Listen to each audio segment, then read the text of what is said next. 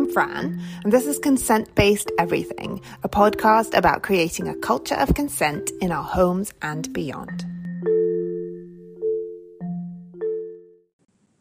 Hello.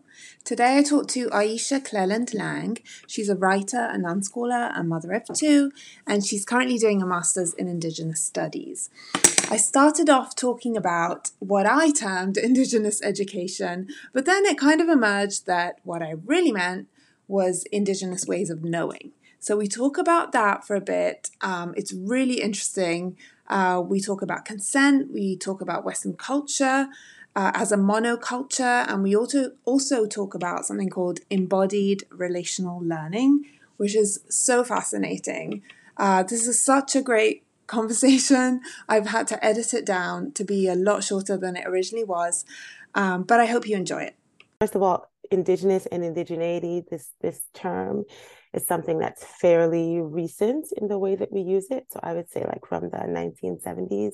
Hmm. Um, we sort of use it as a blanket term for firstness, um, for a certain way of relating to one another and to, you know, when you say location specific, that actually gets to the heart of it. Um, um, so firstness in a place or being able to trace ancestry back to a certain place. Um, think what we overlook in our sort of um, uh, focus on indigenous cultures is um, what we're counteracting, which is sort of the Euro-Western patriarchal capitalist, like, right? Like this sort of way of doing things. Um, and really that's more, that's the monoculture and that's the unified way, um, the sort of globalized, unified monocultural way of educating, of living, of being, of, of relating, right? Um, that's the lumping.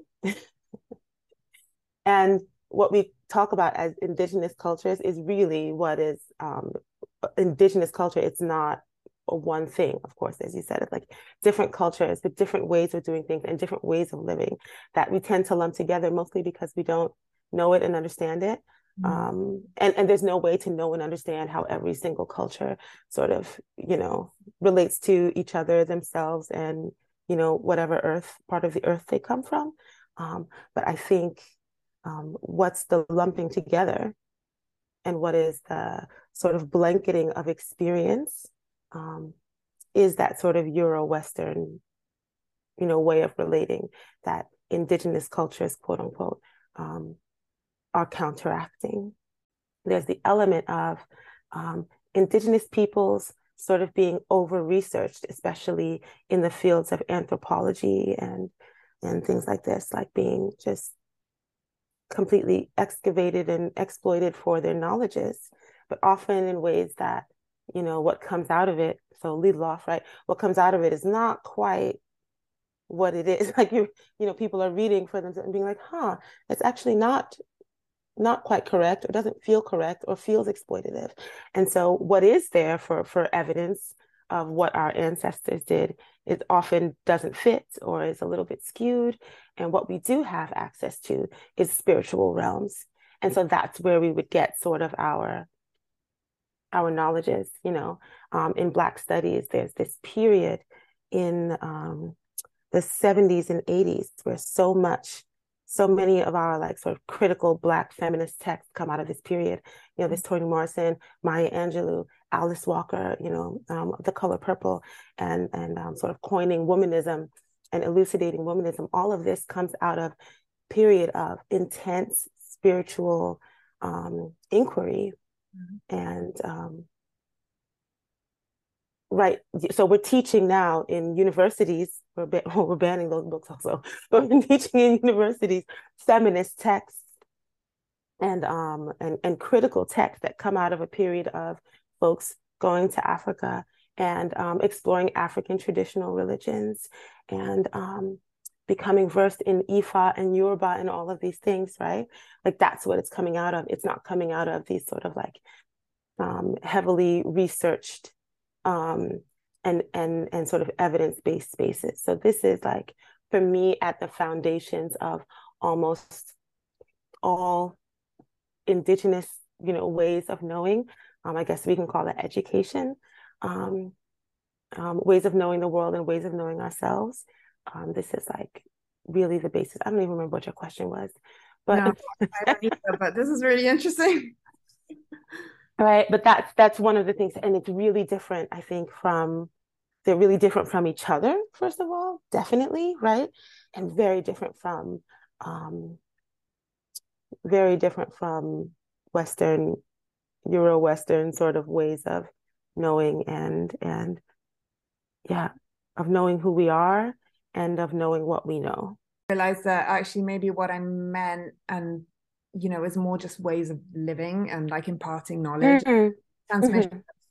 skills, knowledge, mm-hmm. experience, etc., tradition, yes. all that stuff. Yes. As opposed to like yes. education in the way that we see it in yeah, yeah, yeah right? Or in- now remembering what you asked me, you asked me about the ways that they um, learned from before. So that's that's one of them, right?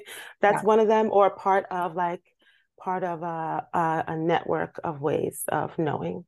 Um, um, of course, there's just like observation. There's um, there are accounts um, of anthropologists or just of you know first colonists who went and they were like, you know, there's no separation. The kids are just you know they're at at at meetings with elders talking about war or hearing about war and there's just no like there's no children's space there's everyone's space and everyone's there learning from learning at the feet of their you know of their elders and of their parents um, um, there's another huge one and this goes i think to the heart of co- consent and coercion because you know um, when Europeans decided, um, so especially in the case of the Maori, and I think this is from some of Linda Tuhiwai Smith's um, research on the development of native schools. Mm. And she, um, and she, I think I read it in there, it might have been somewhere else, but she talked about um, colonists setting up um, these infant schools. Well, she that wasn't her, that was somebody else. But she also talks about native schools. Um, and how Europeans were like, we have to find ways to get them to get their kids into school because they're happy for them to like learn new skills and learn how to they're like sure mm-hmm. but we can't beat them the kids just want to run around the forest and they won't bring their kids to school if we beat them that's just not like what are we going to do how, how else will we co- coerce them how else will we compel them to get their kids in the schoolhouse because if we beat them like they have a a serious problem with it, like they want war, which is absolutely relatable to me. right? But to Europeans at the time, that was like, they don't want us to beat the kids. Like, how else are you supposed to get them to do stuff? Yeah. And so, you know, the culture of um, coercion um, had to be really built in a more sophisticated way because, and I imagine, I can imagine that that wasn't just the Maori. Um, it's just where my research is sort of focused in at the moment. Um, mm-hmm. but I would imagine it's not just them that were like, no, we, yeah. we don't mind if you teach them to read. That's great. You know, they're like, they were hungry for knowledge. That's great. Yeah. Teach them whatever. But you cannot, like, the physical coercion is not it. Um, mm-hmm. Um, and I think I've read that a, a, couple of times that there was even um, one little girl who had, um, she ran away from school and a bunch of men went to look for her to find her to bring her back and somehow she ended up dead mm-hmm. and um, this caused like you know and at the time it was like um, the treaty was about to be signed between Maori and um, the crown and there were there was uh, one activist who please forgive me all because i don't remember his name but there was one activist who was staunchly against um, Maori signing this document. And he sort of used that incident of a child dying at the hands of educators, quote unquote, you know, to sort of try to build, um, you know, build build resistance to the signing of the treaty. You know what I mean? Like, look what they're doing to our kids, kind of thing. Um, and that's just like, you know, one example. But um, from all accounts, that I've read, and it's not just the Maori, right? We can talk about Stacey Patton's work in um, oh, what's the name of the book? Um, Spare the Child. Oh. Why why whoopings won't um, won't yeah. save Black America. Yeah, Dr. Stacey Patton. So her in her book, um, which is sort of like against against um, spankings and beatings, but mm-hmm. also against coercive parenting. So she goes there, and in the end, it's like an abolitionist text because it's like you know, for a lot of Black people, it's like they're like, well, if we beat our kids into submission, then the state doesn't have to do it. And she's like, but that's not working because we're the most over policed and over incarcerated culture in the entire world. So those things aren't matching up that we're beating kids, but they're still beating kids too. So right. they're still beating us and incarcerating us too. So it's not working, right? But she um she begins her book by talking about the fact that there's just no evidence whatsoever that anywhere in Africa, amongst any of the cultures that Europeans came and met, mm-hmm. that beatings and coercion were a part of how children were, were raised. There's no evidence of it.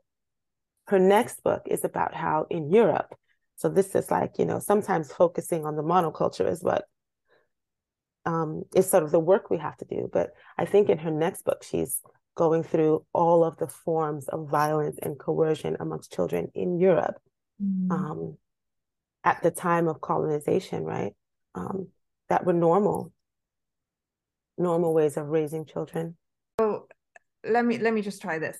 So when we're when i'm talking about consent i find myself uh, getting really like uh like i have to really think rationally about it. I think this is a very like um uh european american thing maybe where mm. like we don't have it in our culture. I wasn't raised knowing consent even was a thing, like, you know, like all the things we just said. So mm-hmm. I have to really rationalize consent. Like I have to think why it, it's important. I have to break it down into all the elements, you know, that make rational sense to me um, to really understand it. It's the same thing with boundaries in a way. We have to like uh, really like figure out what is a boundary, you know, what does it look like? How do we uphold it? Like, mm-hmm really like rationalize it all. Whereas um, um, in actual fact, maybe it like consent and boundaries and non-coercion and all of these principles in some cultures, like other cultures, perhaps not all of them, but some, was more just embedded in the culture. So they didn't have to mm. have conversations mm. about consent. Mm. Maybe. Um, hmm. I was thinking a lot about that. And actually, like this morning, um, I was reading um, Leanne Simpson, Simpson's Land of Pedagogy. I think I also, you know, brought this up. Um, brought this up during your talk when I, you know, made a bunch of comments. But I was talking about Leanne Simpson's um, Land as Pedagogy, and I was looking at it again this morning, and I just want to read like a little piece of it that she says. Um, she says, "To me, mm, she's talking about an ancestral story about um about about maple. This is the part of Canada that her her tribe Anishinaabe is um from. Mm-hmm. And um, it's a it's a whole allegory about maple and about this girl who learns from observing a squirrel um, mm-hmm. how to how to extract when to extract um, maple from a tree and um, so she tells a story and then she says to me this is what coming into wisdom with the Mississauga Anishinaabe epistemology looks like. It takes place in the context of family, community, and relations. It lacks overt coercion and authority, values so normalized within mainstream Western pedagogy that they are rarely ever critiqued. The lands is both context and process. The process of coming to know is learner led and profoundly spiritual in nature and then she talks about like the mm-hmm. pursuit of whole body intelligence which is what i think i was getting at when they said um when i talked about embodied yeah. embodied um what did i say? Embodied knowledge or embodied literacy. No the first one. But yeah but both right? Both. You hear both in there. Like both embodied embodied yeah. knowledge and, and I, and I, and I want to talk literacy. about that next and, I, and I'd love for you to talk about that next but I just want to yeah. say about what you read what you yes. just read that yes, I think that's what I was trying to say. That's what you're trying to say, yeah. In in Western culture, it's so normalized that we take, take, take, right? And we do, there's no limit. Like we don't sense the boundary. We have no sense of, you know, and that's why we then have to be like upholding boundaries because the other person is not um didn't grow up understanding that the boundary is there if we can just see it and sense it. I don't know yeah. if this makes any sense. It makes absolute sense. And I think that I couldn't have said it better. It's that's exactly it, right? That's the difference between a hmm. So, so one of the other principles that they say sort of uh, uh, unites or is an undercurrent for all indigenous, quote unquote, what we call indigenous cultures, mm-hmm. is um relationship, right? Relationship not just with self, with others, with the planet, um, with the stars. Like it, it's it's about relationality, how those groups relate to each other, you know, across like national, cultural, whatever boundaries. Like it's relationship that's what's important. And I think when we talk about building a consent culture, um, it's because we have to counteract, you know, the the um, uh, trigger warning rape culture the culture of extraction, the culture of exploitation that we live in. We have to counteract it. And so we, how we counteract that is by focusing on building a consent culture, right? Whereas indigenous cultures, the um the the value is different, right? The values are on relationship. It's relationship first.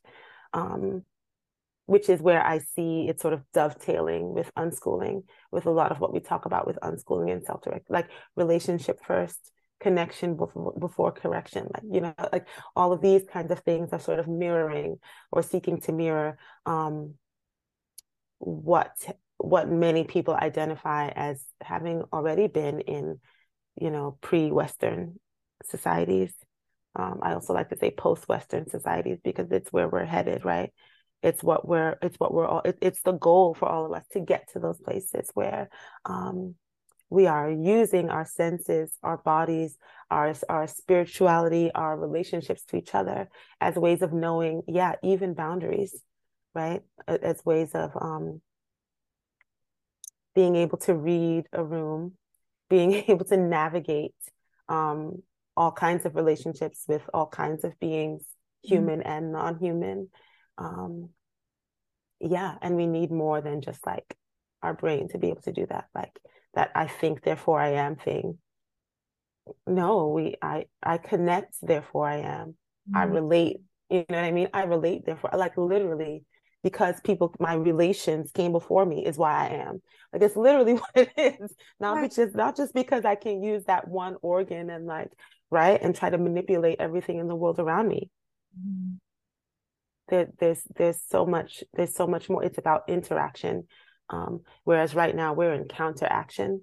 Um, and I'd like to move more towards the form, right? Uh, Ieishah was talking about these things during her um, SDE talk she did for the SDE weekend, and they came up, and I found it really fascinating. So we're gonna we're gonna talk about yeah. it. Yeah. Um, so embodied learning is a term I thought I got from Dr. Manulani Myers, but um, um, so in her essay, um, she is Kanaka Maoli, um, indigenous Hawaiian. And um, I, I, guess about a year ago now, I read her essay, A Liberation on Our Own of Our Own, which mm-hmm. is about um, Hawaiian epistem- epistemology, as I said, like ways of knowing, ways of knowing. Um, and when we were, so it was in like a, a, a course, a class for my um, master's. And when we were assigned this reading, I just remember being like, you know, texting my my professor and being like, that is a whole unschooling text. Like, thank you. Even though in the end, um, what the the the conclusion um, Dr. Myers comes to is that we need Hawaiian charter schools. And I'm like, no.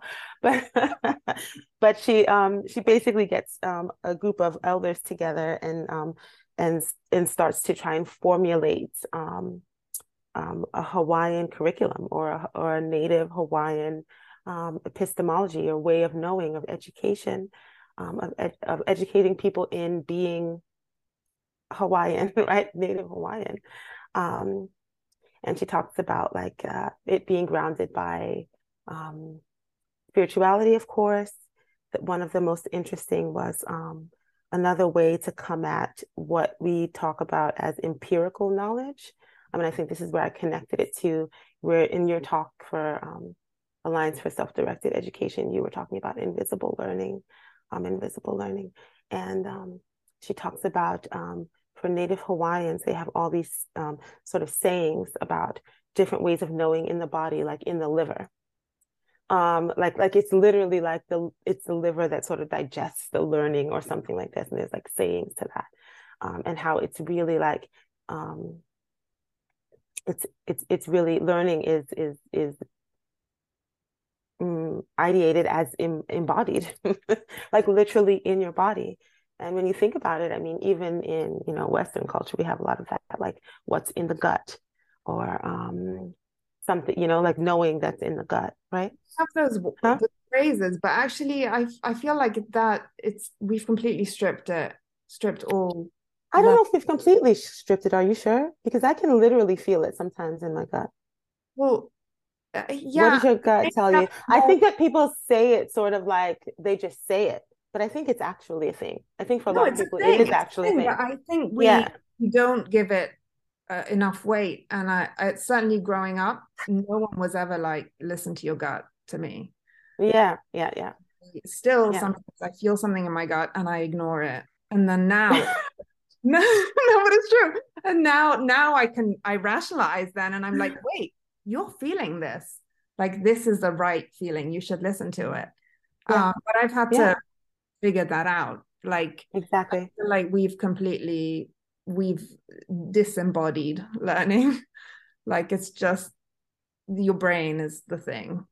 The rest your of brain you, is the thing that learns. The rest of you is just a hindrance, really. exactly. Exactly. Like sit down. Yeah. Sit down, make your body still so that your mind can take things in. And I think this is what Dr. Myers is trying to get at, like not just the learning that's in the body, but then how that also connects to um I it's similar to what um, Leanne Simpson's talking about, where she talks about the land as pedagogy and how the learning really comes from your environment, what plants you're surrounded by, your climate. As I was saying before, that like you know, um, daylight savings makes no sense to me because as I mean, as I sort of re um, um, unlearn disembodied learning, you know, and plunge myself back into a more embodied way of um, being and understanding the world, a lot of those things don't make any sense to me. Like at New Year's, I feel nothing. Like my body is just like I don't feel any sense of excitement. I don't feel any sense of renewal. It's just a day that everyone, it feels re- really surreal that everyone else is celebrating. And there's like fireworks in the air. And I'm like, why? I just, there's nothing in me that feels renewal.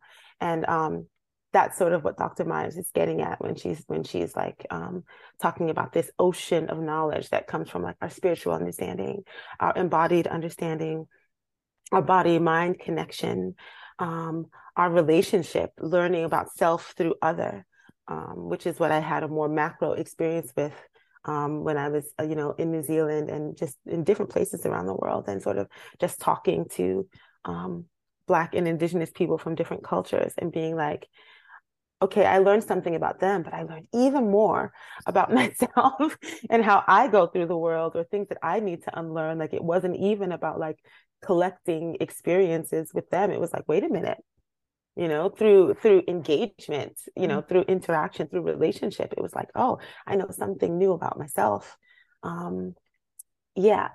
So embodied learning really it's really that. It really it really is about um, decentering the brain as as the instrument the vehicle of learning. Yes it's there but it has to work in tandem with everything else and also with um, your environment. So that's where embedded um, environmental literacy in that idea which is um, the words of dr sophie strand who is amazing. If you're not following her i think she's cosmogyny on instagram um, her work is amazing.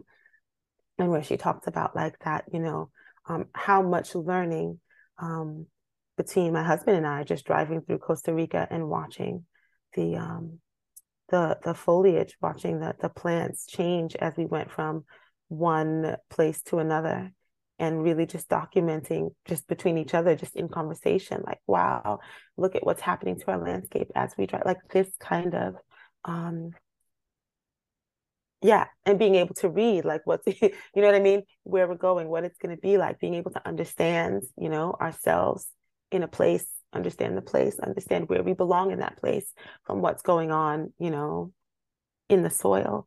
Um, this kind of learning has been, you know, for my kids here in South Florida, um, it's really we have a, a, co-op that we go to a different nature reserve every week and um, we always sit around the parents sit on we should bring in like this activity to do and that activity to do and meanwhile the kids are using everything around them to um, build and like build camps they don't you know to build camps they're trying to find like different ways of opening up a coconut. Like they are really like, you yeah. know, embedding themselves. At one point, we were on um, Seminole grounds and they were using these um, sticks to build like a fort, which is literally what what happened.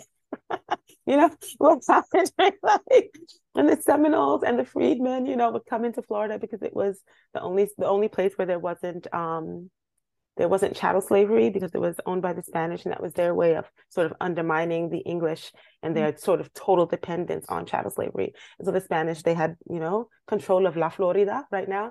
And they were like, well, any freedmen or Indians that want to come down, you know, come here and be free. Basically, you know, yeah. I mean, this we could talk about the saltwater underground, like there's so much going on here. Mm-hmm. Um, that the kids sort of just tapped into and had built themselves this, you know, um, it's called in South America palenque, you know, like a um, um, built from sticks, a fort, you know, and um, yeah, it's just really interesting how they tap into those kinds of things just from engagement with their environment, you know. And then they took a camera and started making like different stories in different places on the riverbank and like, you know, making these little. And I'm just like, why are we inter- interfering with this very embodied learning like this like they're literally tapping into the history of florida right now building like, and we want to teach them something yeah why because, right? yeah and, and i think children are born doing that and they yeah. to do that and it's only when we get in the way with schooling and institutional yeah and, and i feel like there's a place for that there's a place for explicit teaching and you know especially when they ask for it they're like, I want to learn that. There's definitely there's definitely a place for it. Um, but it's not it's not it's, it's understanding the see this is what we were just talking about about that discernment of being able to um, sense boundaries um, being uh, like consent really coming from interaction engagement and the relationship with another person like oh i i know where that that boundary is. And if i don't and someone tells me that's completely normal right? Like you know um yeah i forgot what i was gonna say but yeah no uh, I, I agree. And i think oh yeah i was talking about teaching and learning sorry yeah i was talking about teaching and learning and as a parent knowing um being able to sense through your interaction through your knowledge of that person of that child when your explicit you know instruction may be um, asked for wanted necessary and when not right? I think for mo- for so many adults, it's like that's the only way, and it's like no, it's one of many ways mm-hmm. um, of learning and of interacting and of partnering on, you know, education. And it's also up to us to be able to understand those boundaries. You can only do that through relationship. Yeah, no, that that's true. And actually, it made me think a little bit about how when you're very in tune with somebody, like uh, like your children for example you don't you don't always have to have a conversations around consent there's a uh, you can sense you know like you were saying you can sense when it's the right yeah. for something and i find yeah. that a lot with my son because he there are certain moments when uh, if i asked him to do a thing i would not get a i would get a pretty like forceful no and then other moments when if I asked him to do the exact same thing, he'd be like, "Yeah," and and I I I know what those moments are. So I have like mm. a, a internal sense because of our relationship, because we're close, and I know him and we know each other. Like I know when a good time for that is and when yeah. a less good time. is. And and I sometimes find myself like I can sense when my husband's going to ask him a thing, and it's not a good time for him to ask that thing. Intervene, intervene, intervene. it's like I, this, this, I'm sensing this isn't a very good time.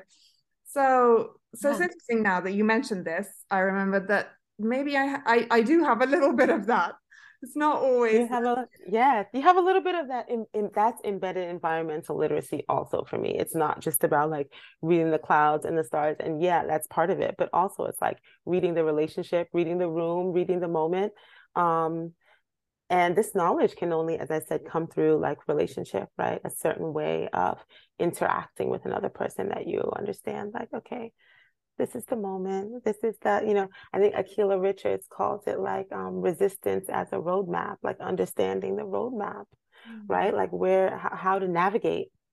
Um, and i think these things you know aren't they aren't they aren't separate right? It's the same it's literacy. Yeah. Yeah it's all it's all literacy